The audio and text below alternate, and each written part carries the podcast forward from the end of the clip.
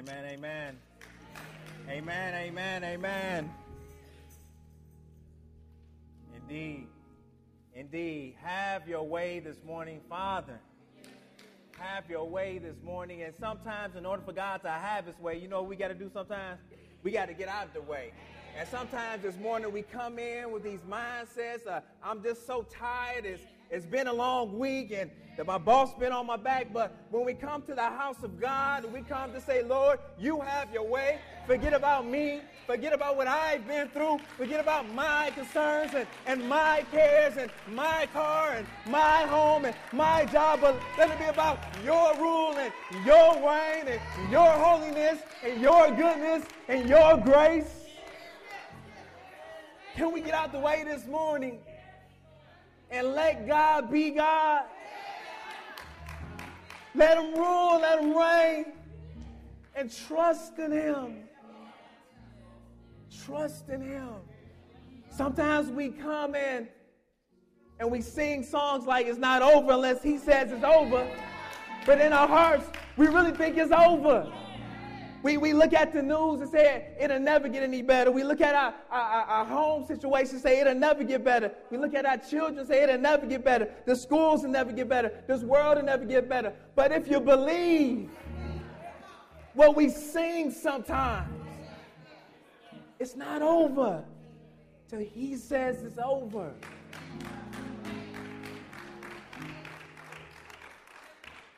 And here on this Father's Day, what a perfect day for us to take a moment and just give our Heavenly Father a round of applause, of applause and praise for whom He is.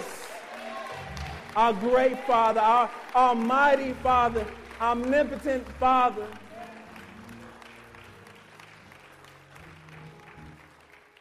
Who is indeed worthy.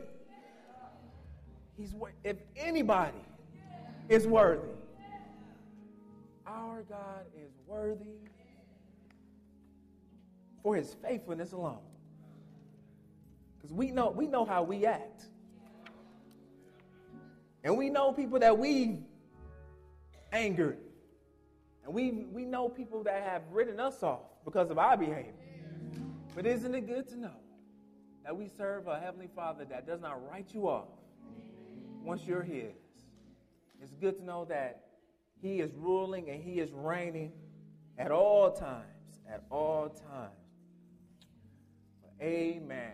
Forest family, it is indeed good to be in the house of the Lord one more time. To gather collectively to cast our thoughts, to open our hearts, to desire not just the stuff from God but to take a moment just to de- desire Him and allow Him to minister to us this morning. Amen? So, indeed, we are so grateful to God um, for answering prayers. And, like, what, what prayers did God answer? Then we prayed last week that He would return our missionaries home safely and that a mighty work will happen. We sure did, and God uh, has brought our missionaries back home we are so grateful to, to those who uh, came up out of their comfort zones and went and, and, and, just served. And we thank you for all those who supported and all those who prayed. So God is definitely good, and He is doing mighty and wonderful things here at Forest Baptist Church. Amen. So as we gather this morning, and it is a day to give special recognition to fathers it, it is more than appropriate that we focus our hearts and our minds upon our perfect Heavenly Father, the one from whom all blessings flow. Everything good. Every, uh, what, what the scripture say? Every good and perfect gift. It, it comes from God. He, he is the source. He, he is the fountainhead. He is the one from where all blessings flow. So if you would, turn with me to Hebrews, the 12th chapter.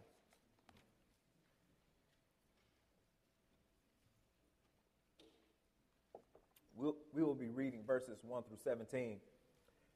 And as you turn, and as we, do, as we read this passage of Scripture this morning, may we be reminded of the great love that our Heavenly Father has for us.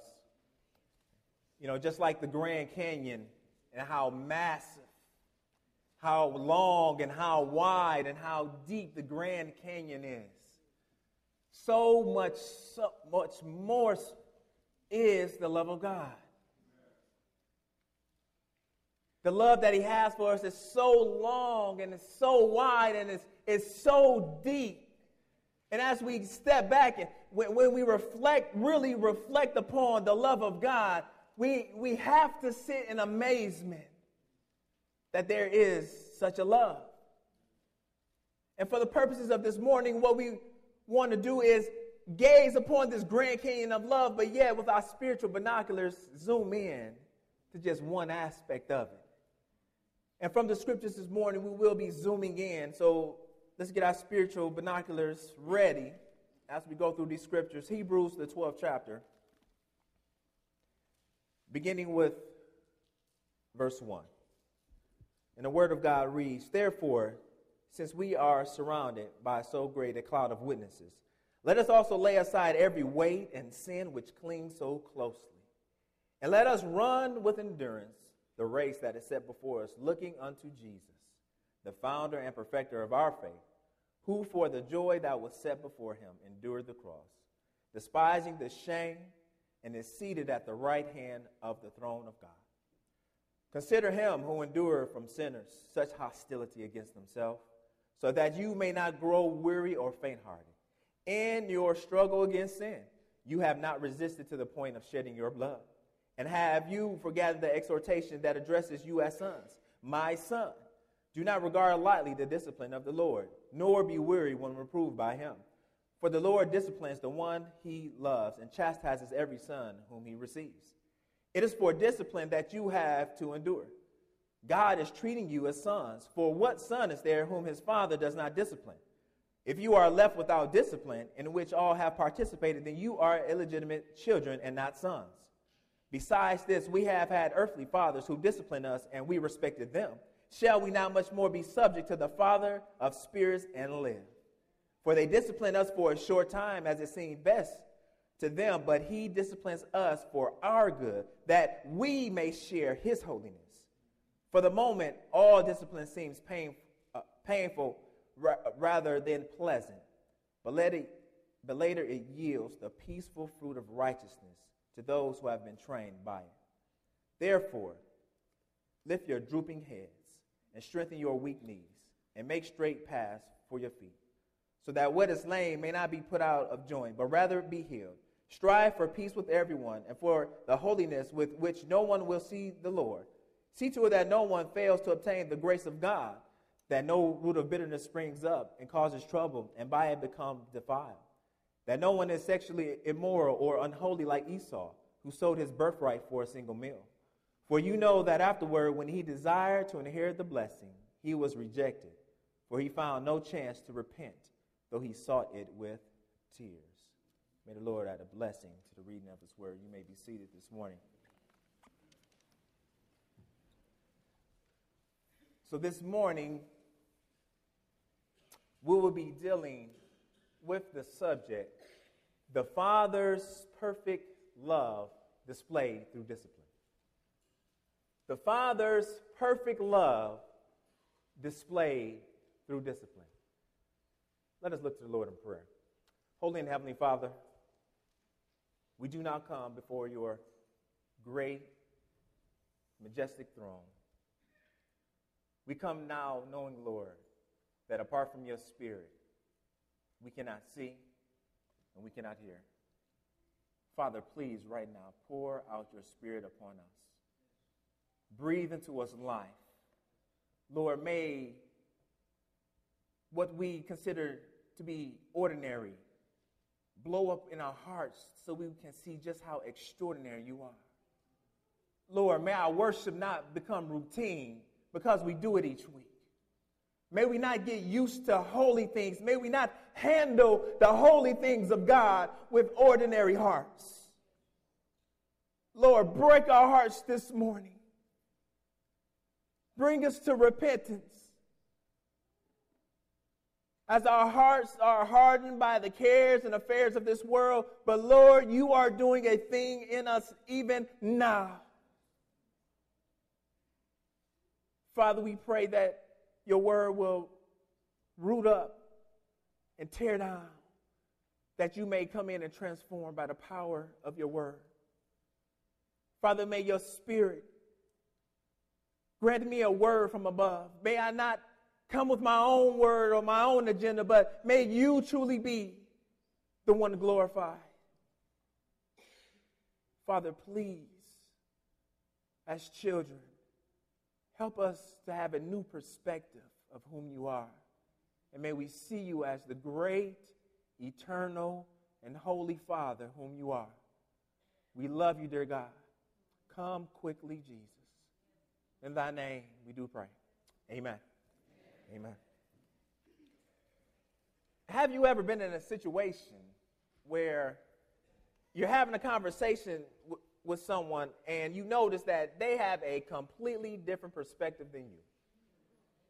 You start talking to them and you leave the conversation and then you, you, you reflect on conversation and then you, you say, Did they even know what I was talking about? It's, it's like they're, they're from another planet, another world, and you're trying to figure out what's really going on. For, for children, it may be some, something as simple as kids watching uh, clouds float by. And one child just points up, hey, I see a dragon. And the other child say, hey, I see an Xbox 360 with Battlefield 2 on it. Just a completely different perspective from one another.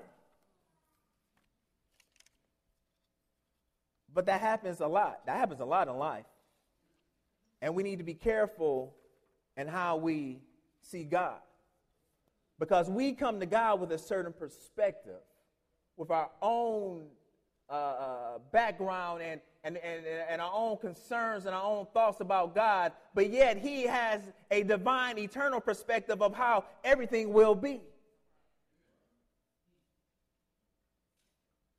the important things about perspective, there's usually one who has a positive perspective and one who has a negative perspective. Another case in point, the NBA championship. They may have been some who just so happy that Dallas won. Look at them. But then some who are so upset that Dallas won. The same event in time, but yet two completely different perspectives. So a person's perspective has a lot to do with how they see the world and, and respond to what's going on. Parents, grandparents, aunts, uncles, and anybody who deals with children quickly learn this, this lesson. You can give a child a, a task, a chore to do. Say, go clean up your room. And then you come back, the room's still a mess. You say, Didn't I tell you to clean up your room? Like, I did. Different perspectives. Go take it, go take out the trash. Come back, the trash still there. Didn't I tell you to take out the trash? Oh, I thought you meant later. Different perspectives. So as parents, we we completely understand and see, and anyone who deals with children, you, you, you see that this difference of perspective affects a lot of what's really going on in life. But when it comes to discipline, there is definitely a difference in perspective between the one in authority and the one receiving the discipline. When it comes to children, a parent's primary, primary responsibility is to make sure that child is doing what is right. They have a heart, a, a care, a concern for that child. They have a, a, a unfailing love for this child so when that child gets out of line or, or does something that is contrary with whom they should be, then the parent corrects them with discipline. Now, the parent sees that as love. I, I am showing love for my child. I'm showing love for those who are under my authority because of how I'm disciplining them and, and, and bringing them up to do what is right. But yet, the child doesn't quite see it that way. They see it as an angry parent who just don't understand and, and is carrying out their frustrations on them. But is it, is it so? Is it really so? And often from discipline, parents hear two phrases they dread hearing You don't love me, and I hate you. Mm, mm, mm. Those are some of the most hurtful words a parent can hear come out of the mouth of their child. Yes, the same child who you've been raising. Yes, the same child you have sacrificed for. Yes, the same child you have loved unconditionally. Yes, that one. They said it. You don't love me. I hate you. Realize that these are words of a child who doesn't have a proper perspective. But yet, in the same way, we have a wrong perspective when it comes to our Heavenly Father. A perspective that's, that's so far gone, we find ourselves saying those very same words to God when we get into a difficult situation. You don't love me. I hate you. And this is the situation the Holy Spirit is addressing here. We say in our hearts, God, if you really loved me, you wouldn't let me go through this. But we have a Heavenly Father that is saying to us this morning, It is because I love you that I allow you to go through this. God's desire this morning is for us to change our perspective about His divine discipline. Hold your fingers here and turn quickly over to Romans, the eighth chapter.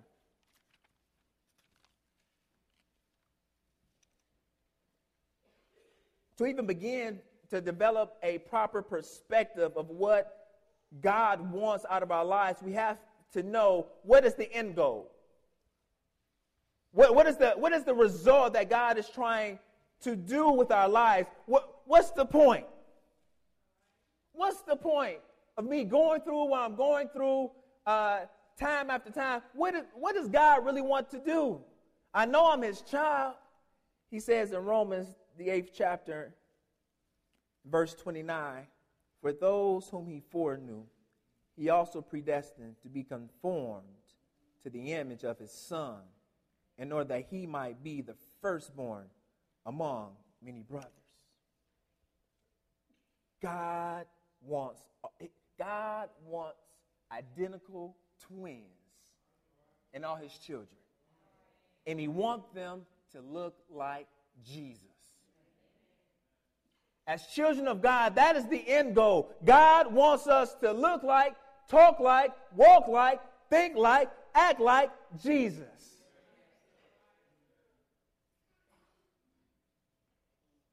He pours his love out uh, uh, upon us, and, and through his love, he uses it to conform us and to shape us. But part of that shaping is his discipline. This word discipline that's used in this passage uh, numerous times, the primary use of this word discipline, it deals with the whole training and education of children relating to the cultivation of minds and morals, and employs for this purpose present commands, admonishments, reproof, and punishment. There is a, a, a, moral teaching, a good that you want to get out of a child or someone under your authority. So, in order to get to where you want them to go, there's some present commands, some present instructions that need to take place. It's like if I'm trying to get somewhere on the map, I, I know where I'm going. Just tell me how to get there. I, I, I want to get to that point. But as a divine parent, God uses discipline to get us there. Because truthfully, apart from discipline is rebellion.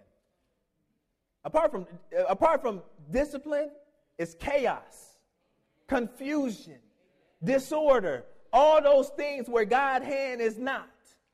So there must be some type of discipline. And it, it is God's desire to place upon his children a framework of life, a framework of discipline, so that we can be on the same page with him in understanding his divine perspective. discipline, I dare say, is a good thing. And as we look to the text this morning, the first thing, the first thing we need to have in order to be on the same page with God, our Heavenly Father, is we need to have a prepared perspective. We need to have a prepared perspective. Verse 1. Therefore, since we are surrounded by so great a cloud of witnesses, let us also lay aside every weight and sin which clings so easily, clings so closely, and let us run with endurance the race that is set before us, looking to Jesus, the founder and perfecter of our faith, who for the joy that was set before him endured the cross, despising the shame, and is seated at the right hand of the throne of God. Consider him who endured from sinners such hostility against himself so that you may not grow weary or faint hearted.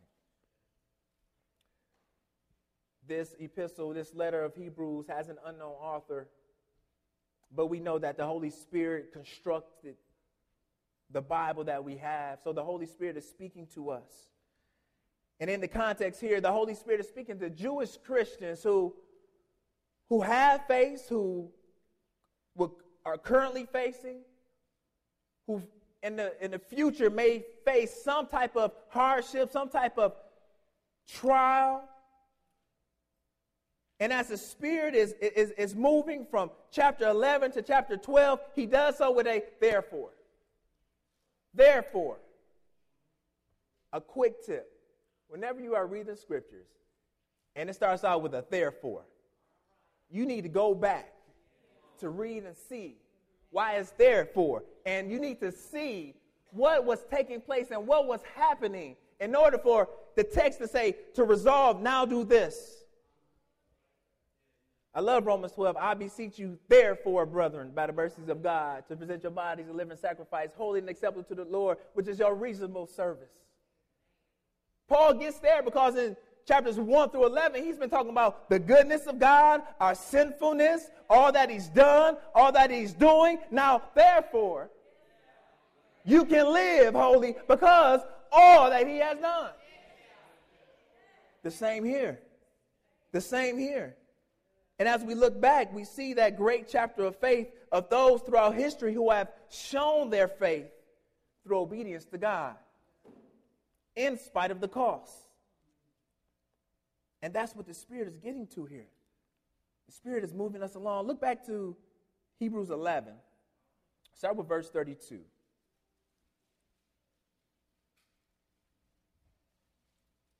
Hebrews 11, verse 32. And the Spirit says, And what more shall I say? For time would fail me to tell of Gideon, Barak, Samson, Jephthah, and David, and Samuel, and the prophets, who through faith conquered kingdoms, enforced, justice, obtained promises, stopped the mouths of lions, quenched the power of fire, escaped the edge of the sword, were made strong out of weakness, became mighty in the war, put foreign armies to flight. Now that's the good part. We're like, yeah. They was handling business for the Lord. They was taking care of it. To see, those are the exciting things that we see of the faithful. But let's read on. Women received back their dead by resurrection. Some were tortured, refusing to accept release so that they might rise again to a better life. Others suffered mocking and flogging and even chains and imprisonment. They were stoned, they were sawn in two, they were killed with sword, with the sword. They went about in skins of sheep and goats, destitute, afflicted, mistreated, of whom the world was not worthy, wandering about in the deserts and mountains and in dens and caves of the earth. And all these, though commended through their faith, they did not receive what was promised, since God had provided something better for us, that apart from us, they should not be made perfect. In order to prepare these Jewish Christians for what was coming, they had to be reminded that those of faith in Christ, that those who were affiliated with Jesus Christ would suffer. Not only did the Old Testament saints suffer waiting on Jesus, not only will they suffer for their faith in Christ, but the very one, the perfect foundation of our faith, he suffered. Jesus suffered. That There's much more to dig out of that passage, but, but the big picture of, of what we must see here is that when, when we come to Christ, we must be prepared to suffer. True faith in Christ produces a lifestyle that this world hates. Because of that, we suffer. But on the flip side of that, faith in Christ produces a lifestyle that God loves so much that He squeezes you a little bit and so they get more out of you. There's difficulties in the Christian walk. We have to prepare our perspective. Sometimes we, I, I don't know about evangelism. Sometimes it's painted this, this, this, this bubblegum and rainbows and unicorn type Christianity where, oh, everything is cool, everything is fine. Oh, you got problems? All you need is Jesus. Oh, you get this? Oh, just add Jesus. Oh, you got that? Just add Jesus. And we come thinking that once I'm in Christ, everything is good. Now, certainly, in regards to your soul, everything is well. But when God, when Jesus was praying for the disciples, he didn't say, I'm gonna take them with me. He said, I'm gonna leave them here. You come dwell with them while they are here, because there's work for us to do. We have to have the understanding if we want a prepared perspective that suffering is just is part of the Christian life. One great hindrance to living a spirit-filled and abounding Christian life is contentment. Contentment. That's avoiding anything uncomfortable. If it's uncomfortable, I don't want to do it. If it's going to cause some pain, I don't want to do it. If it's going to take money out of my pocket, I ain't going to do it. If it's going to take my time, I don't want to do it. All I want to do is show up and leave. Don't let the preacher preach extra long because I'm tired. Nah, I'm uncomfortable. 21st century Christians, we want what we want. And it's, but it's part of the culture we, we, we live in. This smorgasbord of you can have anything you want, so go get it. We teach our children from a young age, you can grow up to be whatever you want to be. We say it to encourage them, but we take out God and say, maybe we should say, you can be whatever God has called you to be. Now let's seek His will together and find out what God really wants you to do.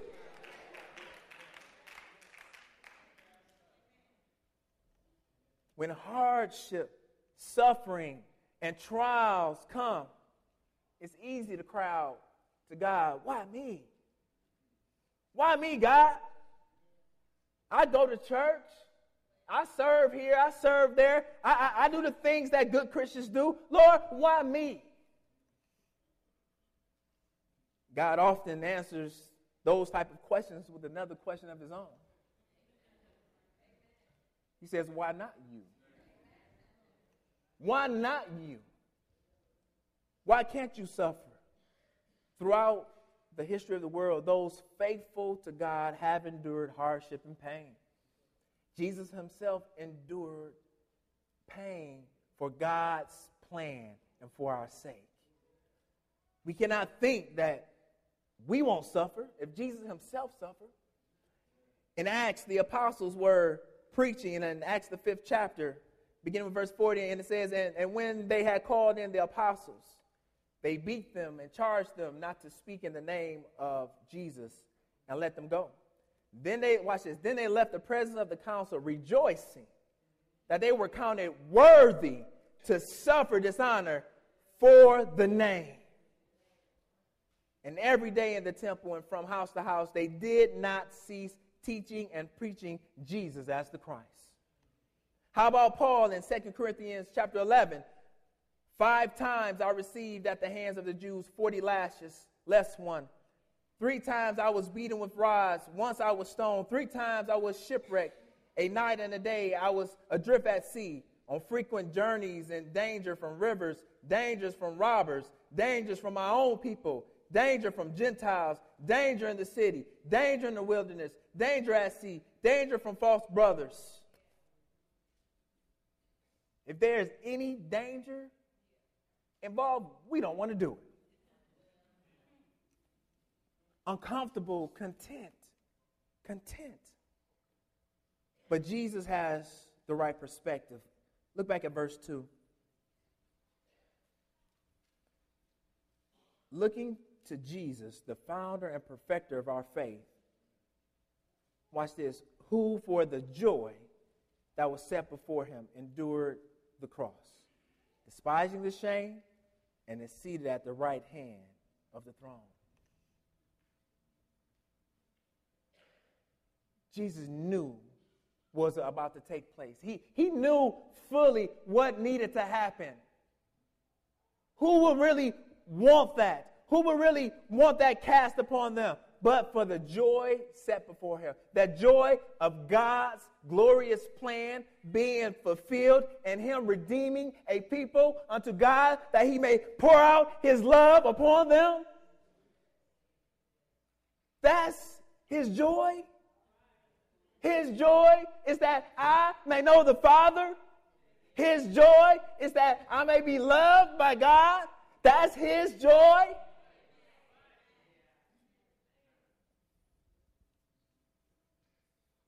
When we consider Jesus, when we consider the cross, when we consider the shame, when we consider just what he endured, something takes place and our perspective begins to shift and begins to change. And in verse 3, it says, Consider him who endured from sinners such hostility against himself, so that you may not grow weary or faint hearted. It's something about thinking about Jesus that puts a little pep in your step. You could be down and you can be out. But the scripture says sometimes we just need to consider him. Just, just think about the cross and Think about the lashes and think about the beatings and, and, and all the suffering. Sometimes just we just need to think about Jesus for a moment, and all of a sudden our, our energy comes back. And we say, I, I, I can run this race now. I can fight this fight because of Jesus. In order to be ready for what God wants to do in us, we must have a perspective that's prepared to endure a prepared perspective. But not only does our Heavenly Father, Father wants us to have a prepared perspective, He wants to have a processed perspective. Verses 4 through 9. In your struggle against sin, you have not yet resisted to the point of shedding your blood. And have you forgotten the exhortation that addresses you as sons? My son, do not regard lightly the discipline of the Lord nor be weary when reproved by him, for the Lord disciplines the one he loves and chastises every son whom he receives. It is for discipline that you have to endure. God is treating you as sons. For what son is there whom his father does not discipline? If you are left without discipline, in which all have participated, that you are illegitimate children and sons. Besides this, we have had earthly fathers who discipline us and we respected them, shall we not much more be subject to the Father of spirits and live? A process perspective is a perspective with a right understanding of what's really going on. Uh, a behind the scene look to really know what's taking place and, and what's going on. So before the Hebrews could have a proper perspective of God's discipline, they had to understand what God was doing. And to help them process these facts, that it was because of God's love that they had to endure these hardships, trials, and temptations. The Spirit gives them reasons why discipline will come. Discipline from God comes in various types. There is discipline for correction. That's the type of discipline where you've done wrong, your mama know you've done wrong, your daddy know you've done wrong, your teachers know where you, everybody knows you, you've done wrong. And there's some correction that needs to take place. Correction, this, this correction similar to, similar to that of David in 2 Samuel he has just had Uriah murdered. Nathan is talking to him. And he says here in chapter 12, verse 9, Why have you despised the word of the Lord to do what is evil in his sight? You have struck down Uriah the Hittite with the sword and have taken his wife to be your wife and have killed him with the sword of the Ammonites. Now, watch this. Now, he blew it. This is sin. Watch what takes place as a result of his sins. Now, therefore, the sword shall never depart from your house, because you have despised me and have taken the wife of Uriah the Hittite to be your wife. Sometimes discipline comes in the form of correction where you've done wrong, now you have to pay the consequences. You, you have to pay the consequences. You, you, you're not going to get off scot free. And God disciplines his children when they're in error to correct us. But then also there's discipline for protection. And this is the type of discipline that keeps you from yourself. It, it, keeps you from yourself because some of us, we, we, we know.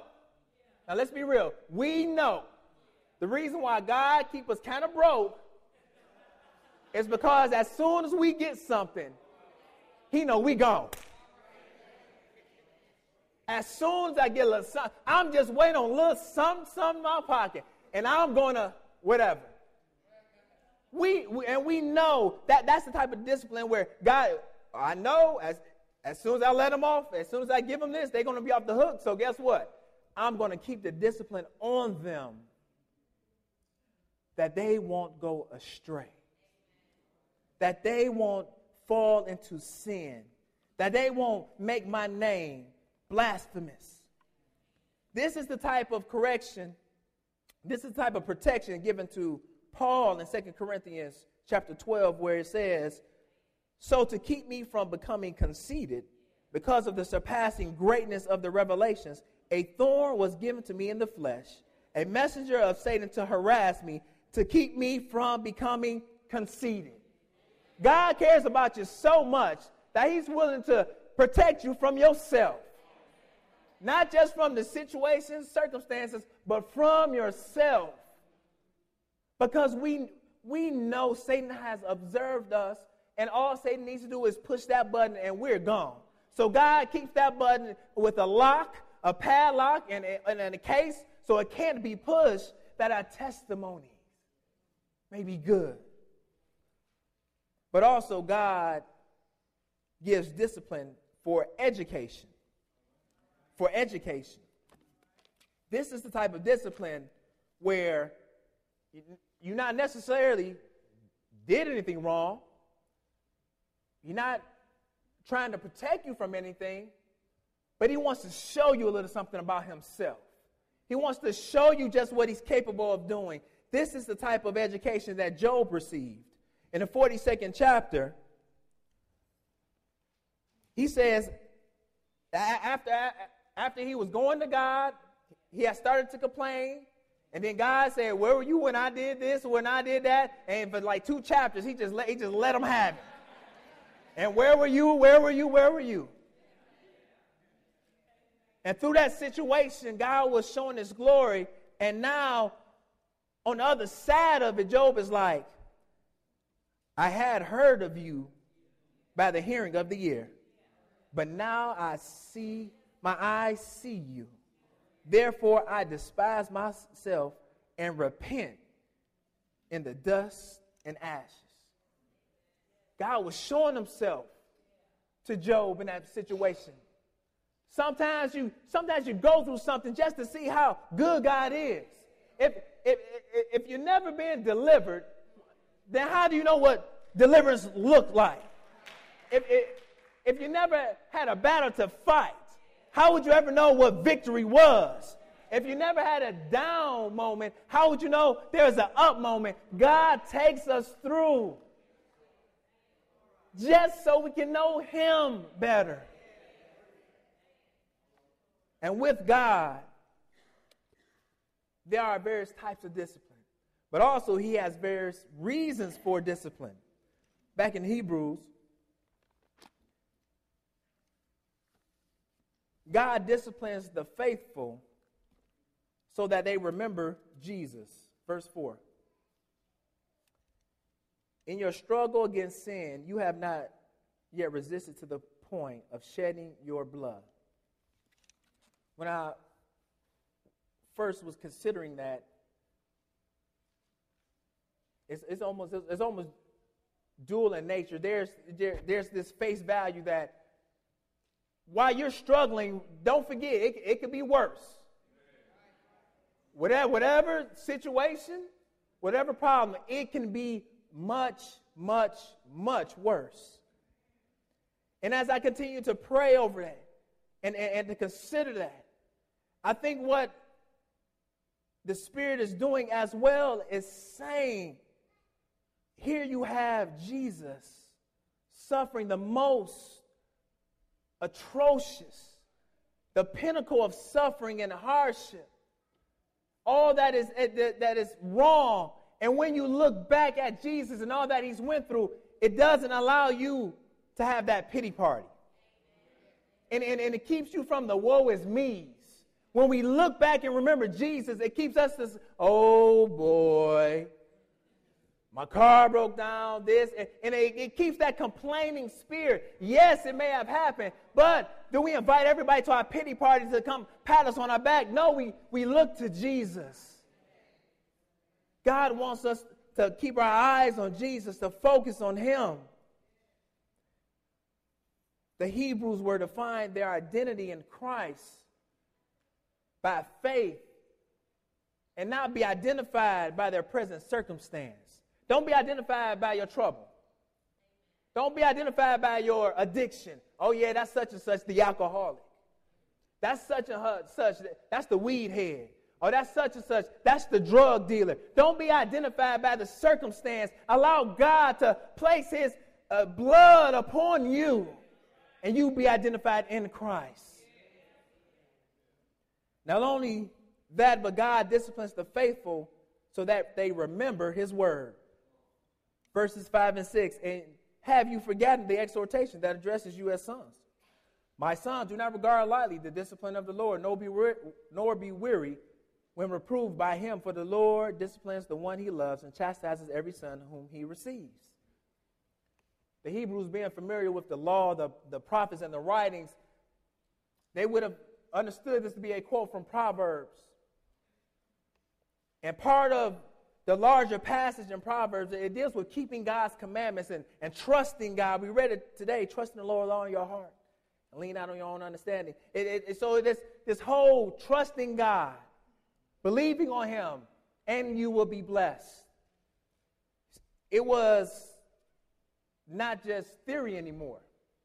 No longer could they just say they believed in God, but now they had to believe, had to live like they believed in God. When, when hardships and trials come your way, it's one thing to say, oh, yeah, I know Jesus got my back. Oh, yeah, I know Jesus is able. But are you living like Jesus is able? Are you moving forward in life like you really can. In the midst of a circumstance, you got to trust your training. The Hebrews would have been very familiar with the Old Testament, and the Holy Spirit is reminding them when you're going through, you have to trust your training. You have to trust the Word of God that you have put in you. Just like a military, uh, just like a soldier, they go to basic training and they train, train, train, and when they get on the field, and people ask me, well, well what are you going to do when such and such happens? I'm just going to have to trust my training. When you're in Christ, we got to get to the point where we're not thinking about responding or what we will say or how we will deal with it. We have to trust our training that God has shown us how to live and walk out this life by His Word. Not only does God want us to remember Jesus, not only does He want us to remember His Word, but He, want to, he, God disciplines the faithful that, so that they remember to grow. Verse 7 It is for discipline that you have to endure. God is treating you as sons. For what son is there whom his father does not discipline? Grasping what the term discipline meant in their culture, they, they would have understood completely in their mind that his discipline was a, a cultivation, a, a, a bringing up and a raising of a, tri- of a child that, that took a process. It, it didn't all just come at once, but there was a process that was taking place. And the father was responsible for this process to raise up their child.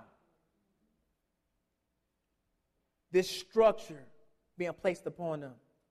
And just as we have earthly fathers who are responsible for training children, the Heavenly Father takes those same responsibilities upon himself and he disciplines us so that we will grow and not be stagnant.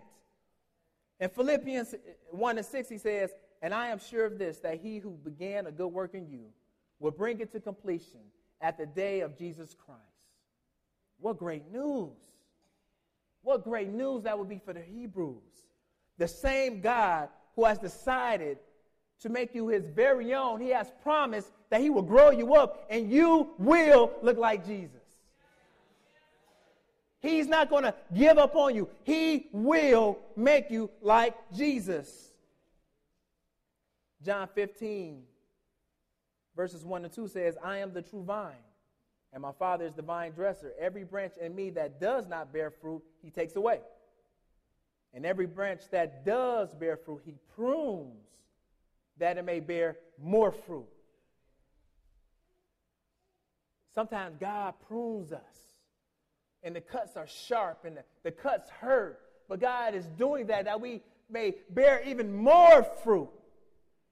That's like when people say you better be care- careful what you pray for, and people people are so scared to pray for patience.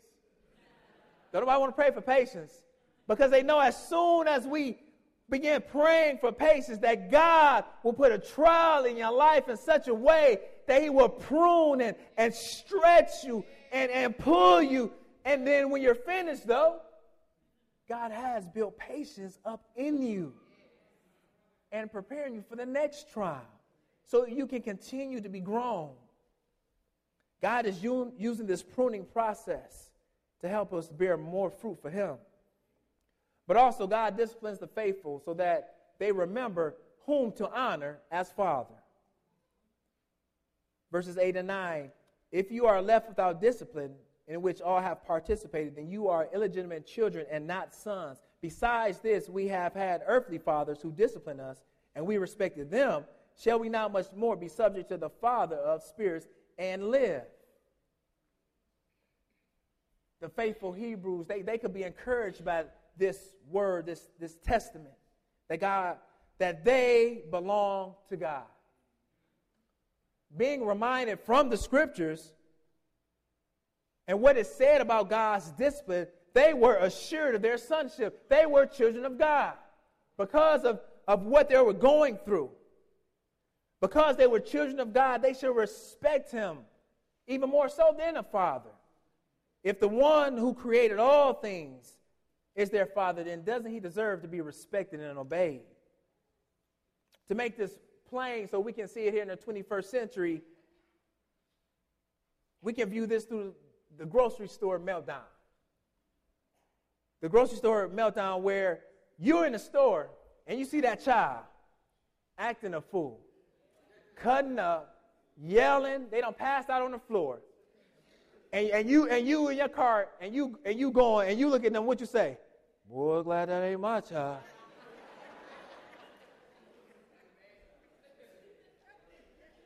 Boy, if, if, if, my, if my child did that, and we begin to think that if that was my child, then I would be actively doing something in their life at that moment to help them out, to be morally correct.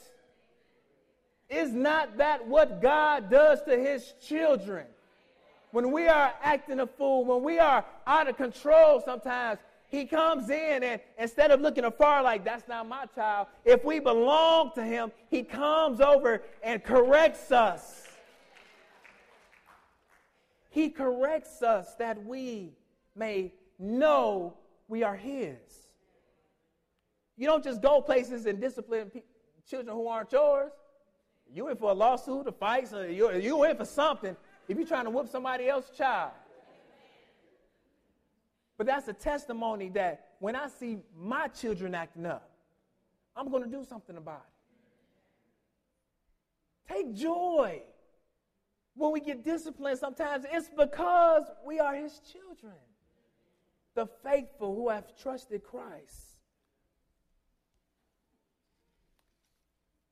We have to learn our lessons. If we don't learn our lessons in life, then we just see them as just difficulties. We just see them as just life just happening. We must respect and honor our Father. Are you His? Are you His? So, why does God discipline the faithful? He disciplines us that we may remember Jesus, that we may remember His Word, that we may remember to grow, and that we may remember to honor Him as Father. But lastly, once we have a prepared perspective and a process perspective, we will gain a productive perspective. Verse 10 For they discipline us for a short time, as it seemed best to them, but he disciplines us for our good, that we may share his holiness. For the, for the moment, all discipline seems painful rather than pleasant, but later it yields the peaceful fruit of righteousness to those who have been trained by it. See, unlike those, those who had worshiped the, those false pagan gods, the Hebrews would have known that the God of Israel was the one true God who had a purpose and a plan for everything. And just as God has a specific purpose and a specific plan for all things, He has a specific plan for, to produce certain fruit in the lives of His faithful.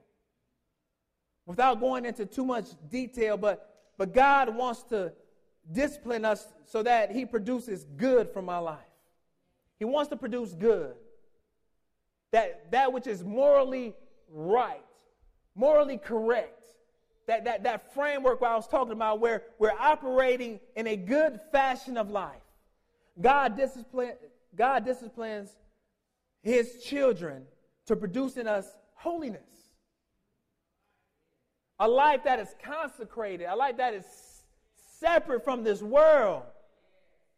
Why is it you get in trouble every time you hang with those same set of friends? Every time. God wants to set you apart.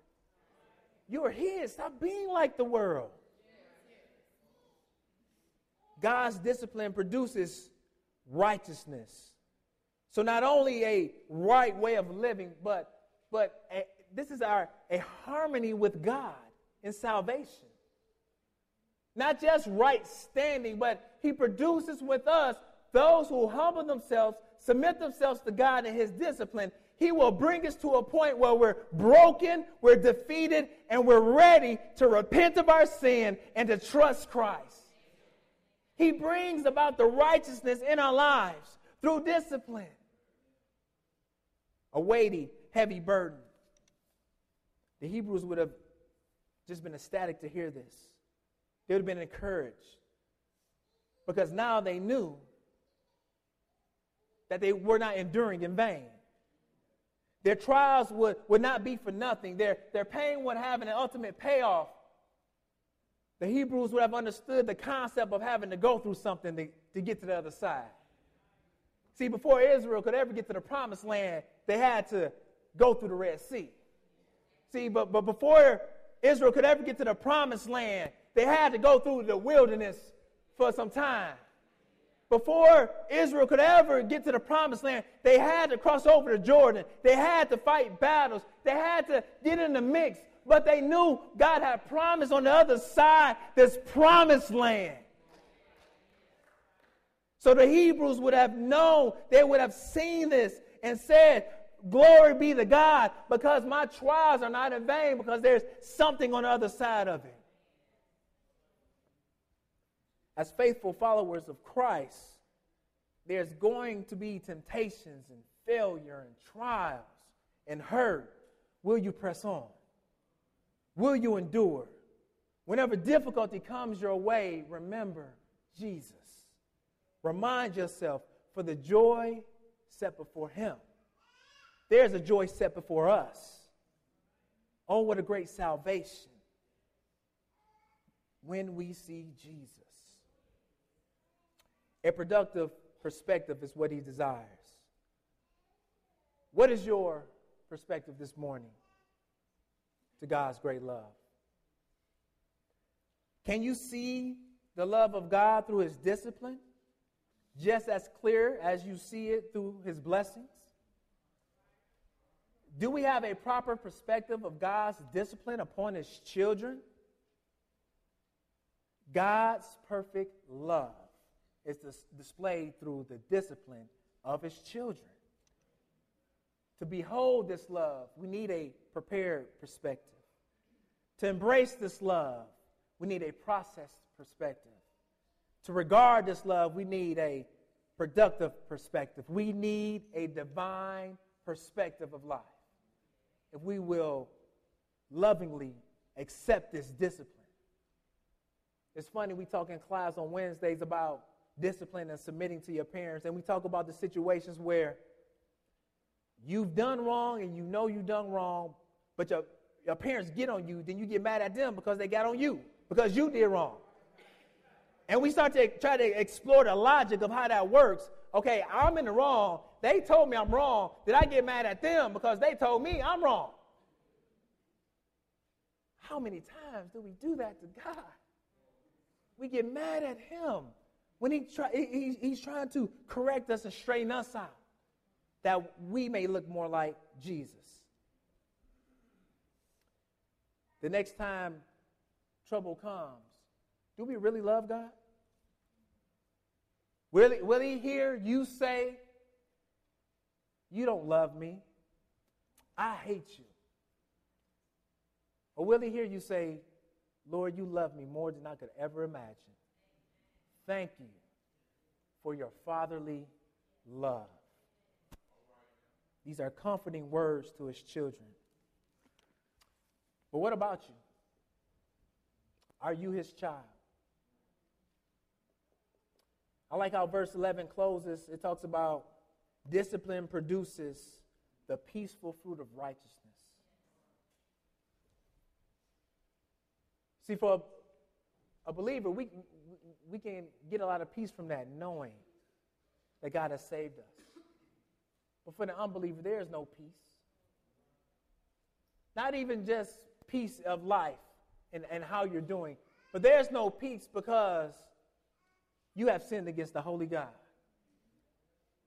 And your sins have separated you from God.